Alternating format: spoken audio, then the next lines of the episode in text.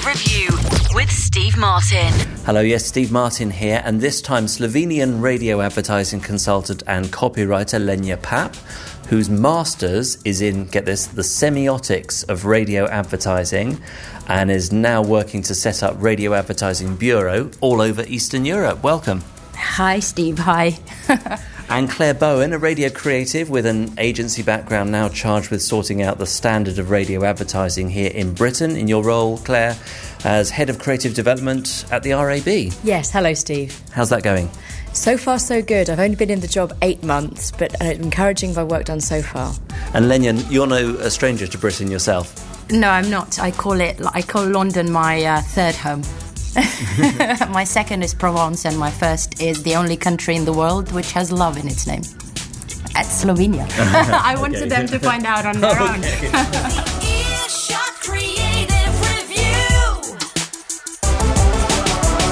And also this time, we're going to reveal the four finalists in our competition to find and reward new British radio voice talent. It's very exciting, and one of them is going to win a year's professional artist representation with Hobson's. We'll be revealing those four names a little bit later. But first, uh, Lenja, let's hear the audio you brought along.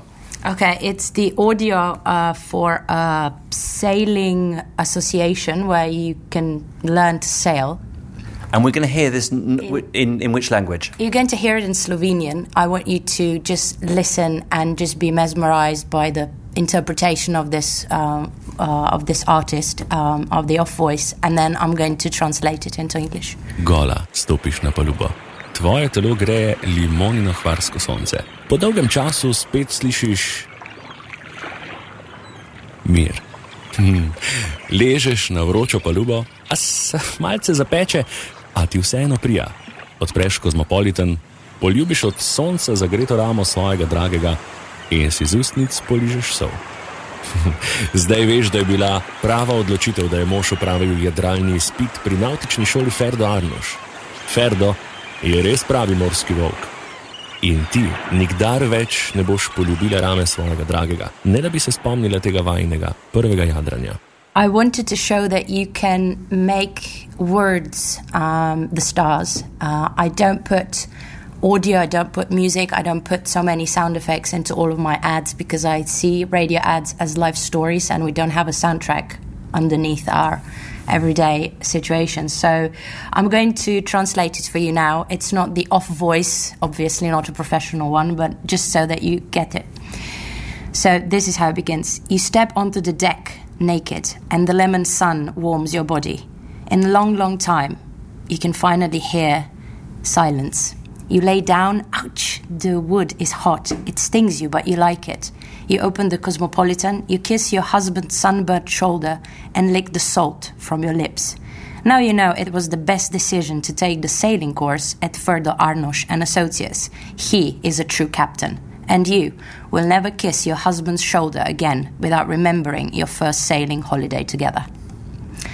So basically, why I love this ad is because the visualization is really strong, and I want people to, I want listeners to get into the result of the product or service, not the benefits, not the characteristics, but they're actually there uh, on that sailing boat. And this is why radio is beautiful. But even without knowing the translation, without knowing what that's about, it has a really enticing mood about it. Yes, I mean, the semiotics is all about the different symbols that create different moods. For example, when I was doing semiotics of, let's say, a print ad, right?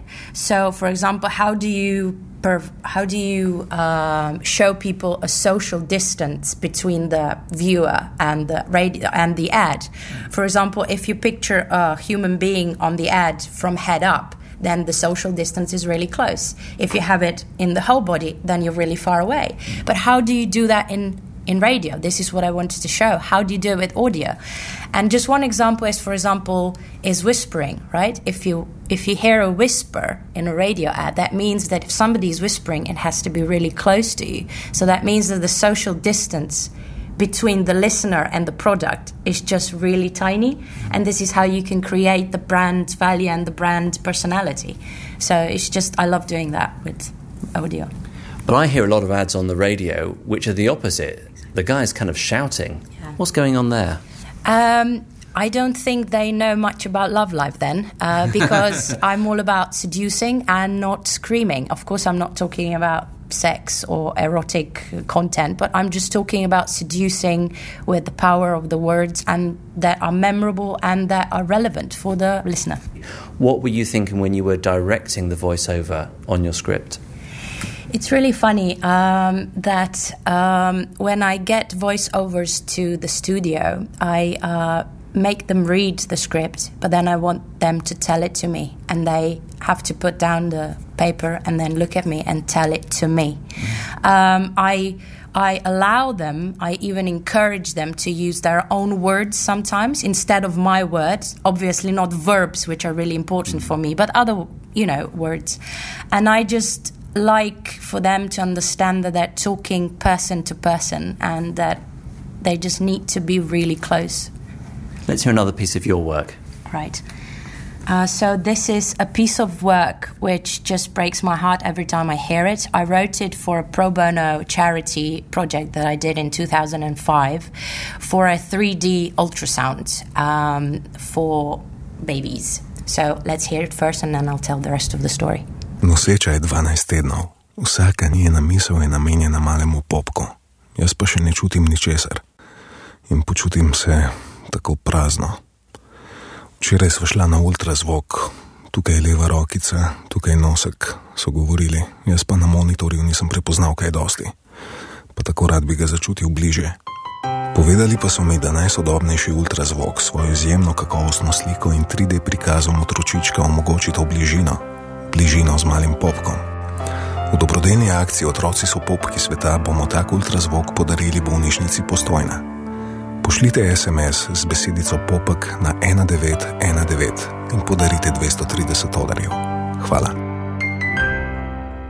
Whenever I play this ad, I need to say that that um, there was this one father who called me up from the highway. He pulled, he pulled up, down. What do you say? He Pull pulled, he pulled off, and he said that he was crying like a baby because that was his story. I didn't know the father, but basically the content of the ad is that um, I'll just read it to you. She's 12 weeks pregnant. Her every thought is with our baby. Me, I feel nothing yet. At the ultrasound yesterday, they explained look, here's the left hand, and oh, here's the nose. But I couldn't recognize much, and I so want to feel more connected to this little human being. Luckily, I can, and so can you. There is this new technology, a 3D ultrasound, that helps you see the baby in more detail and helps dads be a part of the experience. Let's all step together and donate such a 3D ultrasound to the Postojna Maternity Hospital as part of the national charity project Babies are Hubs of the Universe. Please send the word hub to 1919 and donate 1 euro. Thank you.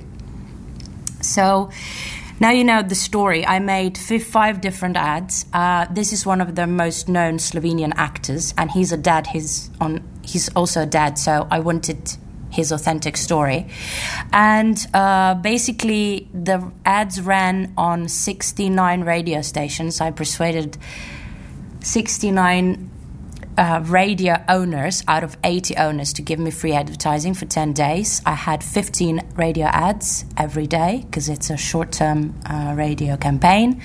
And I wanted to have a very, uh, very distinct call to action, and that is sending text messages. Because first, I wanted to make this project a reality to really get that much money. But on the other hand, I wanted to show Slovenian radio stations and owners that radio is such an effective advertising medium, and I could show it with results. I was petrified, uh, petrified when it started running because I didn't know how much money we'll get. But in 10 days, we got 50,000 euros just uh, from radio ads. They wanted to give me TV ads, print ads, and I said, no, I just want to show that radio can do it on his own. And so we did. So it's. It, I wrote five different stories just reflecting different uh, situations when it comes to babies and pregnancy. So one was a mother, one was a friend, one was a grandmother, and this. So yeah, it was really nice. And do, do you always have a sense when you're producing work of how effective it's going to be before it hits the hits the air, or are you sometimes surprised? I am. I was completely surprised by this. I knew that it was a strong story. We had a good cause, right? And I don't know. I just. It started on the 10th of uh, January on my birthday. I was so scared, but it was one of the most beautiful gifts I've ever given myself or anybody. I'd like to ask you how much British radio have you had a chance to listen to, and what do you think to the standard of radio advertising in Britain? Oh, uh, radio advertising in Britain and the RAB have been that that was my biggest teacher. When I came here in 2003, uh, I I I uh, I met and- Andrew Ingram, and he invited me to the RAB. We did a lot of work together, and this was my inspiration. Andrew uh, Douglas MacArthur and his story, what he did with the RAB, and everything has always been one of the key slides on every presentation I had where I wanted to set up the RAB. So this is actually the hub of my love for radio. Excellent. We're going to hear more from you a little bit later, Lenja. Thank you very much for sharing your audio uh, with us uh, right now today. Great radio production and the people who make it. The Earshot Creative Review, sponsored by Hobson's. And I've just stepped outside to meet Kate Cocker, who's here now. Hi. Hello. And you've been following the shortlisted contestants in the Hobson's Voice Search competition. How did you find them? They've all been wonderful. They've just been they've been really open to being talked to. They've they've come they've told me their stories. I know all their background. I'm really excited of putting it all together and and, and showing you where they've come from because you know a lot of the personal stuff doesn't come out in the sessions that they've been doing through the day. So it's actually quite nice to hear their stories and, and where they've come from and. It's been really, really nice. They've just been really fun and really open with how they felt about each part, and it's interesting hearing what they've in what specifics in each round that they've they've enjoyed. And we're going to hear the first of your three special reports later in this podcast. Yeah. What can we look forward to? Uh, probably lots of doors banging in the background, that kind of thing. no, the, the first, we've, we've separated each of the programmes, or I've separated each of the programmes into three parts, so it, per round. So this first round will be um, the BBC Cross Trails experience, where James Stodd has um, got them to do narrative trail. So it's really it's a really lovely start to the day. It's really lovely kind of gauging how they feel uh, in the whole experience. And throughout the podcast, I've, I've uh, throughout the programs, I've tried to sort of bring in other voices as well. So you'll hear from the judges, you'll hear from um, Hobson's as well, and um, not only are you going to hear about their journey, but also you'll find a little bit about kind of what it's like to be a voiceover, how people direct. That's been really interesting, hearing how different people direct. That's been really good. So you'll get a bit of that, a bit of real reality audio as well. Excellent. Well, that's all to uh, look forward to later in the podcast. So we'll meet the contestants and hear from you as well. Thanks, Kate. No worries, looking forward to it. The Earshot Creative Review. She's not allowed in here. Uh, let's talk to Clare Bowen now. Clare, you're with the RAB as uh, head of creative development and working with a lot of agencies to improve the standard of their work. Yes. To date, RAB have had a great relationship with advertisers and with media agencies, and have done a great job persuading them why radio should be on the media plan and continues to be there um, in a digital age. So far, however, we haven't had much of a dialogue with the creative community. So I work as you say, with creative agencies, I go to them showing them good examples of creative work, remind them why it's important, and trying to identify some of the issues and barriers they have with the medium and find solutions um, so that there is a better creative product and a greater care given to writing radio ads. It may not have the glamour of a massive uh, TV shoot with a million pound budget, but it has a simplicity and a craft and a, absolutely a cut through which you simply can't get on other media. And the other thing I do is have a relationship with the D&AD. Now, D&AD are an awards and educational body, so I work with them again to promote radio as um, a medium for creative expression. Audio has got incredible emotional power, and listening to the examples that Lenny played just now, it, they're absolutely testament to what you can achieve through the power, the power of sound. There's a phrase that's banded around very much in the industry, which is called the theatre of the mind. Um, it's it's a cliche, but it continues to be true. You can shut your eyes, you can't shut your ears. Your imagination la- takes you to places that you simply don't reach if you're watching TV or seeing something on, on a screen.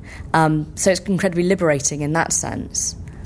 Of course, everyone who listens to this podcast loves radio through and through, and you know, g- given that you know ninety percent of the population of, of Britain listens to radio every week, why is it that agencies have such trouble with it?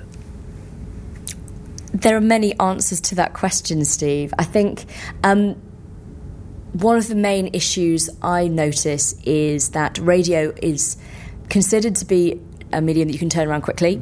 Um, that is a strength of radio and it's good, but actually, as with any good creative product, it needs a bit of time and sometimes a little extra money to make it as optimum as it, as it can be. Um, I think sometimes advertisers aren't prepared to uh, or don't appreciate that that is the case. Um, my sense also is that a great proportion of um, advertising time on air is dedicated to tactical advertising. I'd love to see advertisers investing in the medium to build their brands. So, what are you saying to the agencies to try and to move things in that direction? Yes, um, you use radio for brand building. It can do that very effectively and, and pretty cheaply. One ad that springs to mind that's a great example of, uh, of audio is um, the Honda Power of Dreams campaign by Wieden and Kennedy's. Now, they just have a, a, great voiceover and they were able to do multiple executions on radio where they could only afford to do one on TV. So um, it's, it, it widened the campaign by using the radio to amplify, amplify it. It's Garrison Keillor's voice, isn't it? Rich and just yes. soothing as well. Yes. If you ever had anyone want to give you bad news, it would be him. well, let's have a listen now to uh, some audio that you've brought along. And the first of these is um, a potentially quite difficult subject. It is. It is on the subject of prostate cancer, not something people like to talk about. Um, and the principal character in this, you may, may well be familiar with, is Ricky Gervais. Um, it's one of my favourite ads of all time. It's, um, it's a known fact that lots of comics today started their careers on radio, either with the BBC or on commercial radio. Um, Ricky and Stephen Merchant were on, on XFM, for example. Um, but I love the way they use their, their comic skills to great effect in this ad to do a, a real piece of good. Come in. Right. Ah, Mr. Pilkington, and how are we today? Yeah, I'm all right, Doctor. Yeah, I've just uh, come for my checkup. Okay, then pop your pants off. What? Just pop your pants off. Well, and, uh, I've got to take my pants off. Well, because I have to pop my finger up your um, What, what? to check your prostate gland. Don't worry about it. Well, I am worried about it because prostate cancer kills ten thousand men every year in Britain. you can check that out if I get any symptoms. Well, there aren't always symptoms, and symptoms do vary from man to man. So the best way to check it out is I just pop my finger up I'm- there I'm really and have a happy with this. feel. Just- don't worry about it. Is that it? Yeah. It's not that bad. I don't know why he was worried. You probably saved his life there. Does he have to be here? He's just a mate. Don't worry about him. He's just watching, watching me at work. For more information, visit the Prostate Cancer Charity website. Real men know all about it. Watching me at work. My father was a doctor, and I really hope this kind of practice didn't happen um, in his surgery. Um, I think with this ad, it couldn't work on TV. The reveal at the end, when you realise there's a third person and it's not as appropriate and as worthy and as good as you think, is a great twist in the tale at the end. And to tell this in 40 seconds, it's it's entertaining and it's informative um, and it can save lives. And that's what advertising at, its best can do. And there are several great examples in the UK of advertising um, from from charities or from COI about public awareness. Um, and is a great medium to do that, cost effective as well. Uh, there's a lot of copy points that got away in the middle of that as well, and I'm interested that that's that's a forty. So, uh, how difficult is it to persuade advertisers to to spend the extra on an extra ten seconds, particularly at the moment when the economy is not great? It, it is. It's a hard argument to have because obviously clients are commercially driven um, and they want value for their money.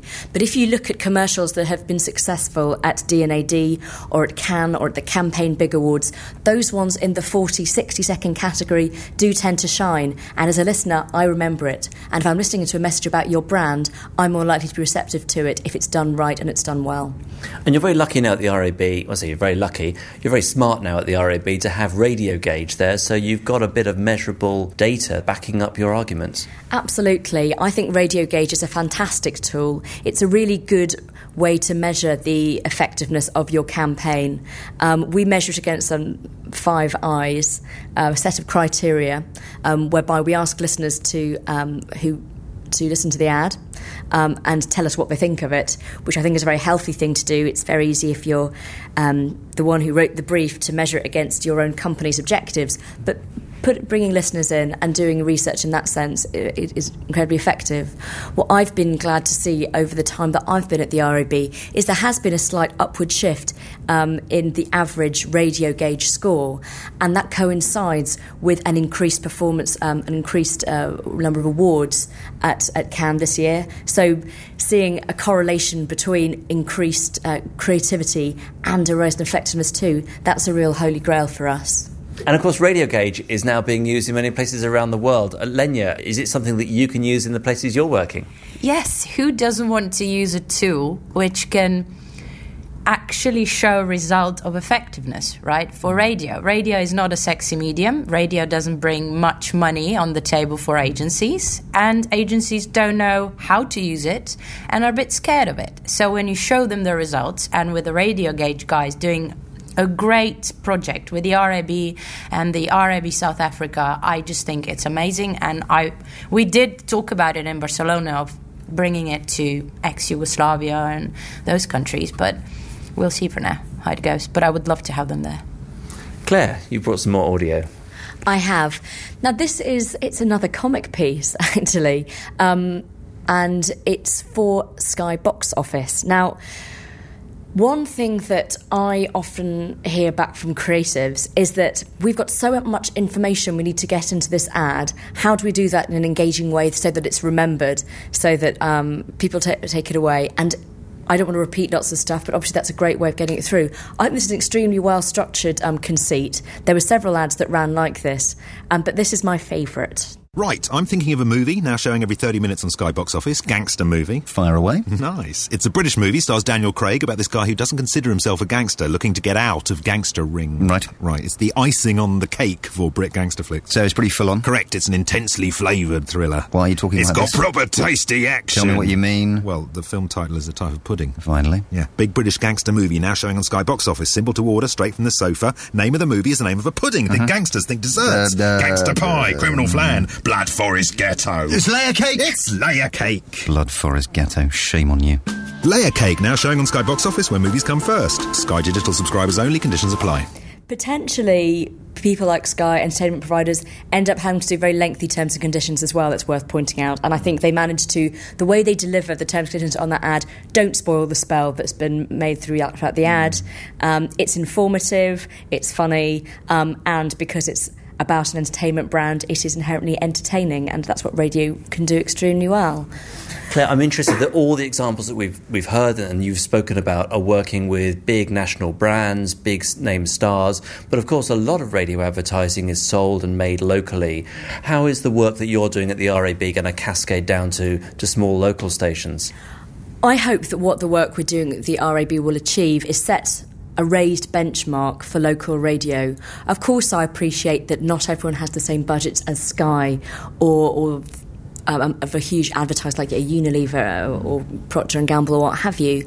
But I think that if we have a really solid handful of contemporary, um, powerful, effective case studies, then that will raise the expectations of clients and what they will be happy to buy and not. I suspect at the minute there's there's a bit of a workmanlike approach to the way that radio is briefed and, and sold in and bought in, in that we don't think it can ever really be brilliant, but we'll make do if it ticks off all the boxes on our brief. Now, I want radio advertising to be outstanding and to be fun, to be entertaining. I want it to be that, yeah, people. Uh, People look forward to looking at the ads, like they used to say about TV when I, when I was a kid. That that would be a fantastic thing for me. So I hope that this will set a show set a showcase up there that will benefit um, the whole of the commercial radio industry. Well, Lenja and Clare, we're going to hear the audio that has inspired you a little bit later on. Um, but first, we're going to turn our attention to the Hobson's Voice Search competition because we have a very important process to conduct here. We need to reveal and announce the names of the four shortlisted contestants. How exciting is that? Very exciting. Shall I open these envelopes? Yeah, these are these are four. As you can see, they're four golden envelopes that we have before us, and there is one name in each of the envelopes. So, um, Clare, would you like to open the first one? I will.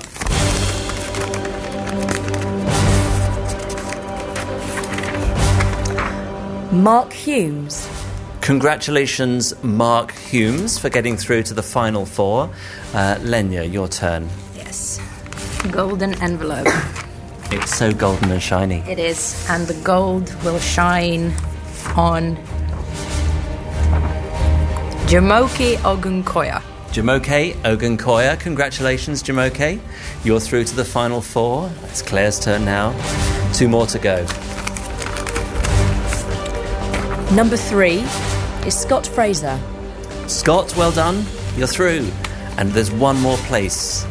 And Lenja's going to reveal who it is. We will say thank you to his mother or her mother. It's Seifa.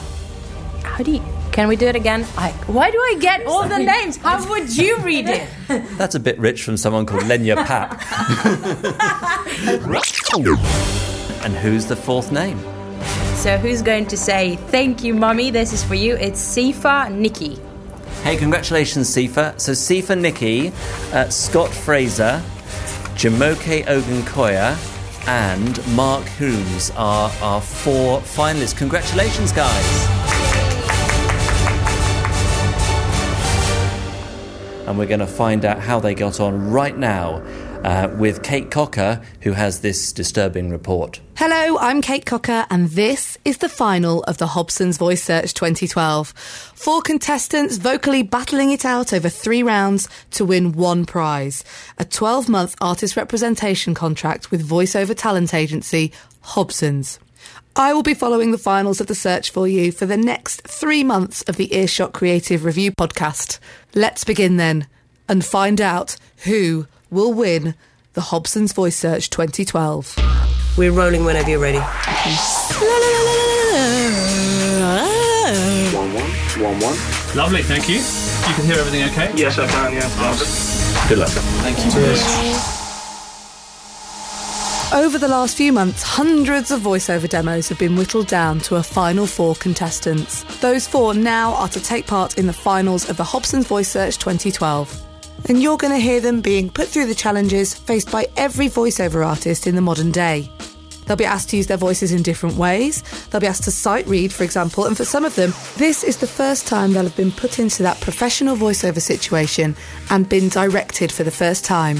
So here they are, your final four. Hi, my name is Sefa. I'm 27 years old. I live in southeast London. I am a presenter. I'm also a DJ as well, and I'm a manager at a radio station as well. Assistant manager. Let me not let my manager hear that. How would you describe your voice? I think it's quite husky, quite deep for a woman sometimes as well. Yeah, and I can sound quite young if I put my mind to it as well. Hi, I'm Scott Fraser. I'm from the People's Independent Republic of Geordieland, or Newcastle upon Tyne, as most of you call it, and I'm 38. I'm almost been an actor for 25 years now, even though nobody's heard of us, apart from me. So, how would you describe your voice? Uh, I would say regional, bright, and powerful. Yeah, I think I can. Uh, I think I can shout a bit. My name is Jumoke Ogunkoya. I'm 22 years old and I am from Nigeria, but I am located here in Milton Keynes. And how would you describe your voice then? Um, I would describe it as bubbly, warm, husky. Yeah, those three mainly. Hi, I'm Mark Humes. I'm 26 years old and I'm originally from Southend on Sea in Essex, but currently living in London. I also do a lot of presenting around the country. I do uh, conventions. I've done a couple of TV shows for online for PlayStation uh, and and things like that. I've also done a, a, little few little bits and bobs of little indie theatre here and there, um, a little bit of Brighton Fringe and Linford Arts Festival and stuff like that. Really.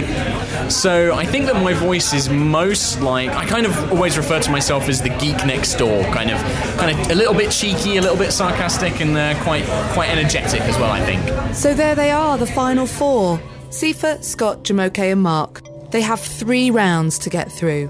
Round one, the narrative trail. Round two, the commercial read. Round three, imaging. Three rounds, three different styles, and there will be one winner. And believe me, Scott, Mark, Jumoke, and Sefa all want to win a lot. Gosh, it means a lot. Uh, like, honestly a lot. It's so, it's something that I want so much. It's a one life sort of opportunity in a way, you know, being signed up to you know an agency that is well known, you know, is just something amazing. I can't even explain to be honest. I'm just I'm lost for words to be honest, but it's everything to me. I would very much like to win because it would be such a big opportunity for my career.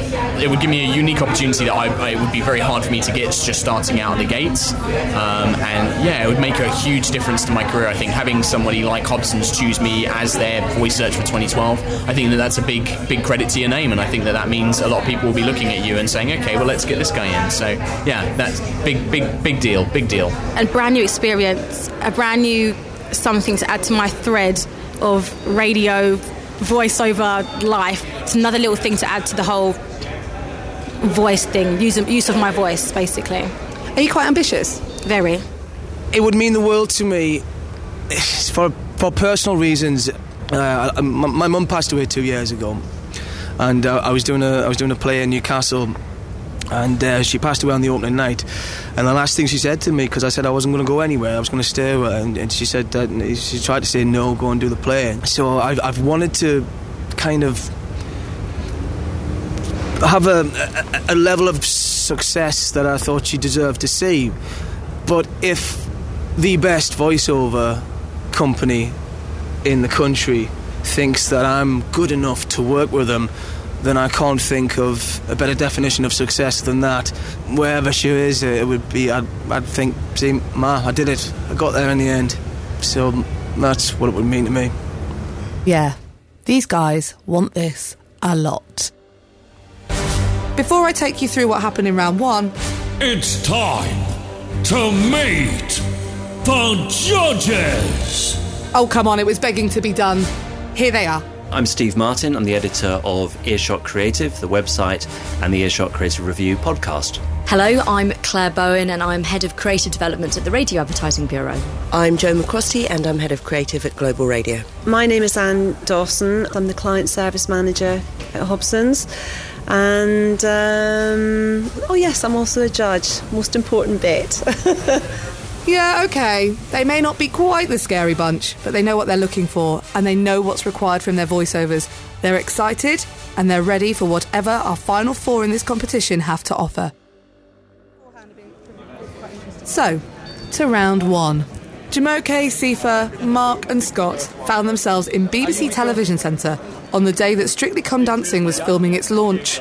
Amongst all the glitter and sparkle and the slight hope that you might see Bruce Forsyth in a lift, they came to a studio with cardboard cutouts of Daleks, Wallace and Gromit, and then there was this guy ready to set them on their task. Hello, I'm James Stodd, BBC Radio Cross Trails producer. I'm uh, looking after the session today. We're doing a narrative session where we are recording a trail for a BBC Four documentary about Shakespeare. Uh, so quite different from everything else they're going to be doing today. It uh, would be uh, transmitted on Radio Four, so we've got to have the tone of voice for Radio Four. Uh, so very conversational, definitely not selling the program, but definitely not too serious. Just very sort of inclusive and quite a challenging script actually. What are you expecting from them? I don't know actually. It'd be interesting to hear uh, what the, the range of voices is and uh, what background they're from and how much experience they have, if any, and particularly how well they take direction and uh, how they sort of cope with the nerves and how they um, how they sort of cope with the room for other, other people as well. Scott Fraser bit the bullet and went first. so I can hear it, or So you playing can- through so so I can just have you a can wild hear it, stab in have, the a- have a stab at it as well. It was really fun. It was really, really fun. It was. Uh, I thought at first, oh, this is going to be really nerve wracking going first. I'm going to get really nervous, but um, the it's it's surprisingly intimate. Even though you're you're separated by soundproof glass, you do feel like it's just you and the engineer. So even though everyone was listening and uh, you know around the corner, I felt I felt Next I felt good about it. on BBC Four. So just Monday night at nine. uh, or equally we- we can do next Monday at nine. Actually, you can cross through the night if you want as well, Okay. because usually we end up dropping night. And next Monday. Then it was Mark Humes. Okay. Let's uh, let's just give it a read through.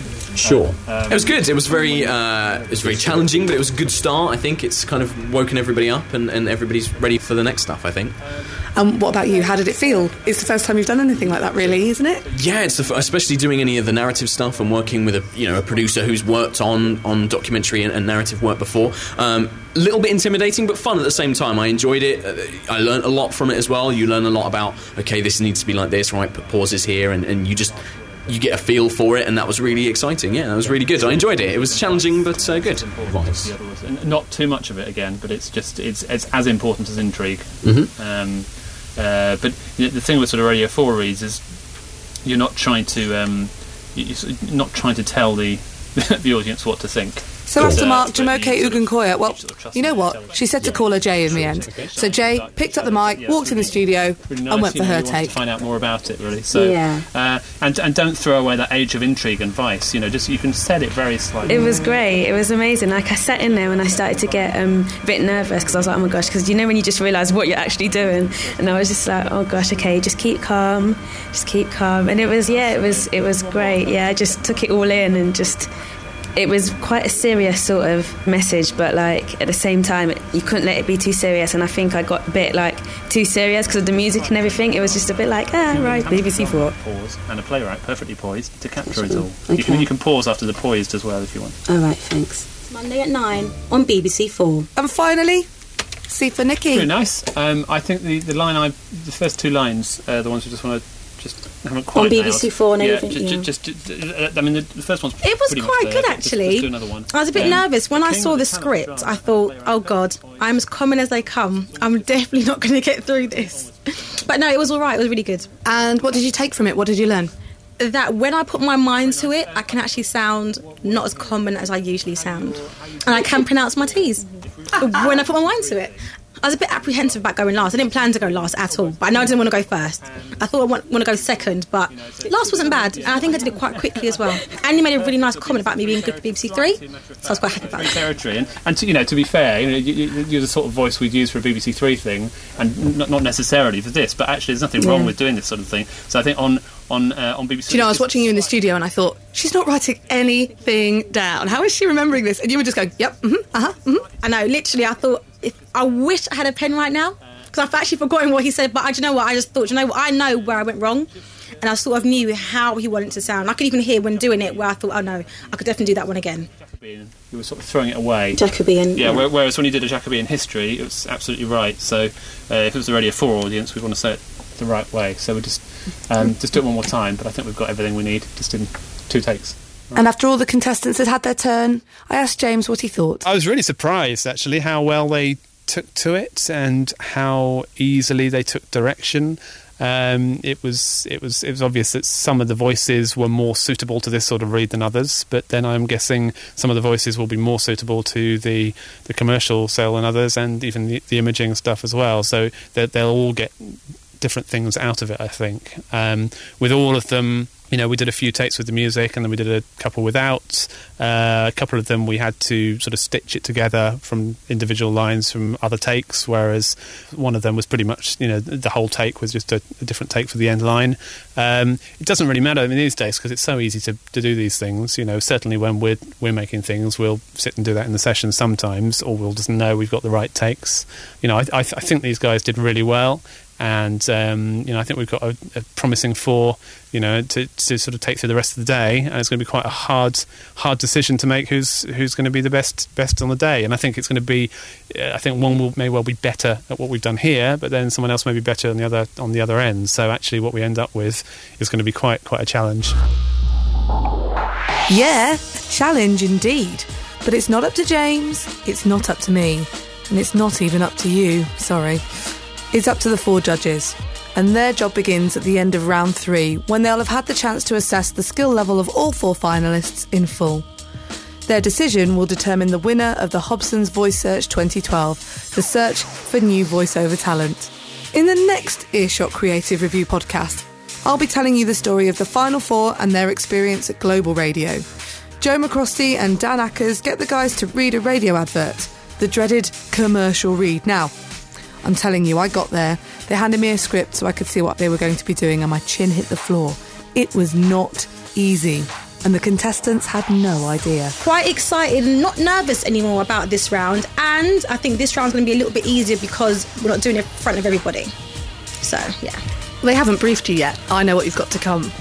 Oh, God, should I be nervous? Um, I think it's just going to be a bit different to what everyone's you know, expecting. Thanks a lot, Kate, because now my palms are sweating, and I, f- I, Do you know what? I wish I didn't speak to you right now. You can hear how Scott, Mark, Jumoke, and Sefa got on in round two next month as we get one step closer to finding the winner of the Hobson's Voice Search 2012. To finish, then, here's what they sounded like in round one. Scott.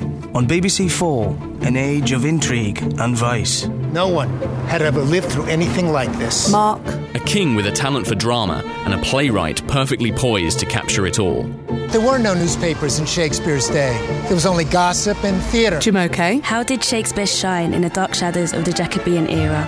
For Shakespeare, this was a rare opportunity to see the workings of power and diplomacy up close, to be witness to history. Sefa. Shakespeare Unlocked The King and the Playwright, a Jacobean History. Next Monday at 9 on BBC Four. Well, they did uh, very well there, didn't they? And next month we will be meeting them again. We're going to be finding out how they get on voicing an ad, and that will be at Global Radio, and it'll be an insurance ad. That's next month on the Earshot Creative Review. The Earshot Creative Review, sponsored by Hobson's. Say hello, Hobson's at hellohobsons.com. My guests this month are Clare Bowen from the RAB here in Britain and Slovenian radio advertising consultant and copywriter Lenja Papp. Lenja, what have you brought along that you would say has inspired you in your work? Uh, one of the radio people that I truly adore is Dick Orkin and from the famous Radio Ranch. And I chose this ad because it just shows his passion for storytelling, for real life stories, and for just amazing copywriting that emphasizes visualization, which is perfect. And uh, I'll go deeper into the content when we hear it. Uh, hi, I have the window seat there. Oh, well, I can't move. Just crawl over me. Okay, I'll do. That's a handsome carry on bag you have. Thanks, I got it at the luggage center. Yeah. If I bothered with luggage, I'd probably pick one up myself. Well, but you have a suitcase, though. Oh, no. Everything I'd put into a suitcase, I'm wearing. What? I have on socks and underwear for a week, seven shirts, three slacks, PJs, a blazer, a robe, this pair of shoes tied around my neck, and the pair of shoes I'm wearing. Well, aren't you uncomfortable? Excruciatingly. But I never have to worry about packing a suitcase again. Well, see, the luggage center has free how to pack seminars. Everything Mm-hmm. you're wearing is packed nice and neat in this carry on bag. Wow. Say, could you hold my coffee up to my lips? I can't bend my arm. Oh, sure.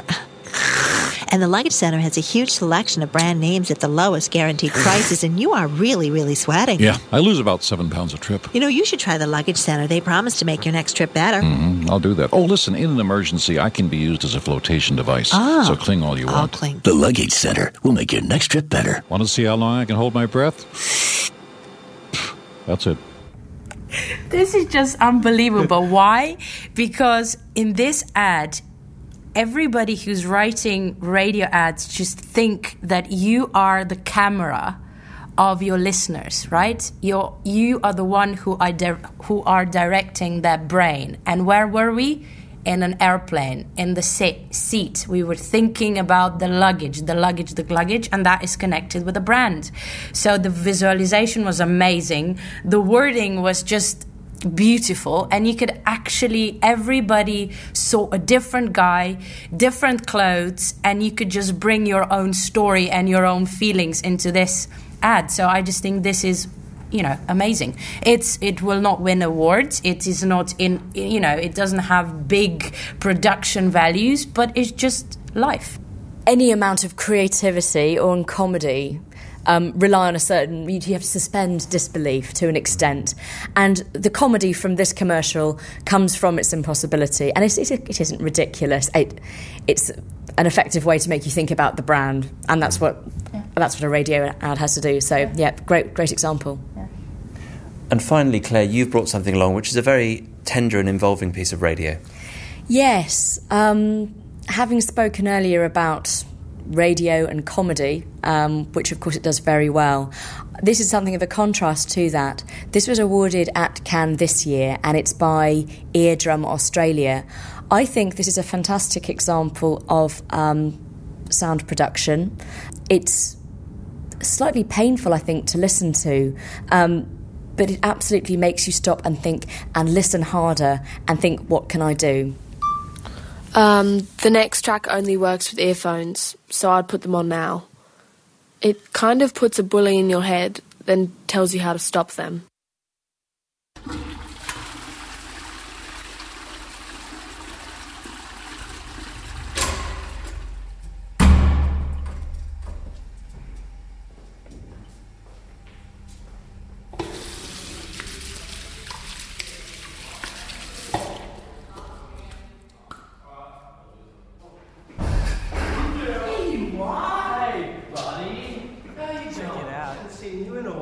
been avoiding me or something. Grab the phone. If I could find the pocket on your jacket. oh, nice phone. Looks expensive, hey? It's a beautiful phone. You wouldn't, really? you wouldn't want to drop something oh, oh, my bad, my bad. Is that a, is that a, is that a little tear? You scared? The bag. Oh, you're way on the floor. Is this a science project? Spent a lot of time on this one, haven't you? You put the bag on the loser's head.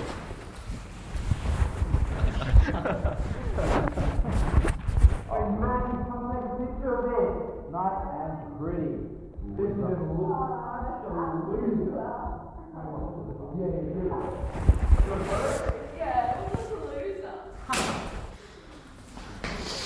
This is a Ah, oh, you stink. Did you shit yourself or something?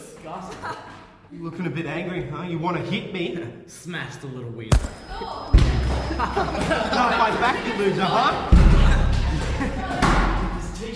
Quick, now, quick. Tell anyone I'm gonna fucking get you. Yeah, what are you gonna do about it?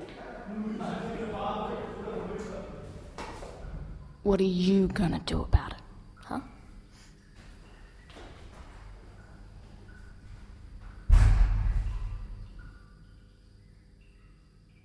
Speak up.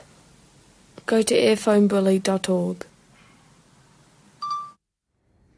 Lenja, you're reacting to that. Yes, it was just wow. When I first heard it, I get, had goosebumps, and um, I could just see the story unfolding. But the thing is that the technique they're used here is frame line magnetism, which means that they've given us a frame of the story, but the the elements, the the power of the little sounds, they just make us create our own endings and our own story uh, of what was happening. Who were these kids? How did they look? Where did it happen? What were the walls like? How big was the room? It's just amazing that it involves you and it can't keep you not affected by it. So I, I just love it. And it sounds very real as well. A huge dynamic range. In, in a sense, although clearly very carefully produced, kind of unproduced, very real. Yes, very raw in some ways, and I think that is its cleverness.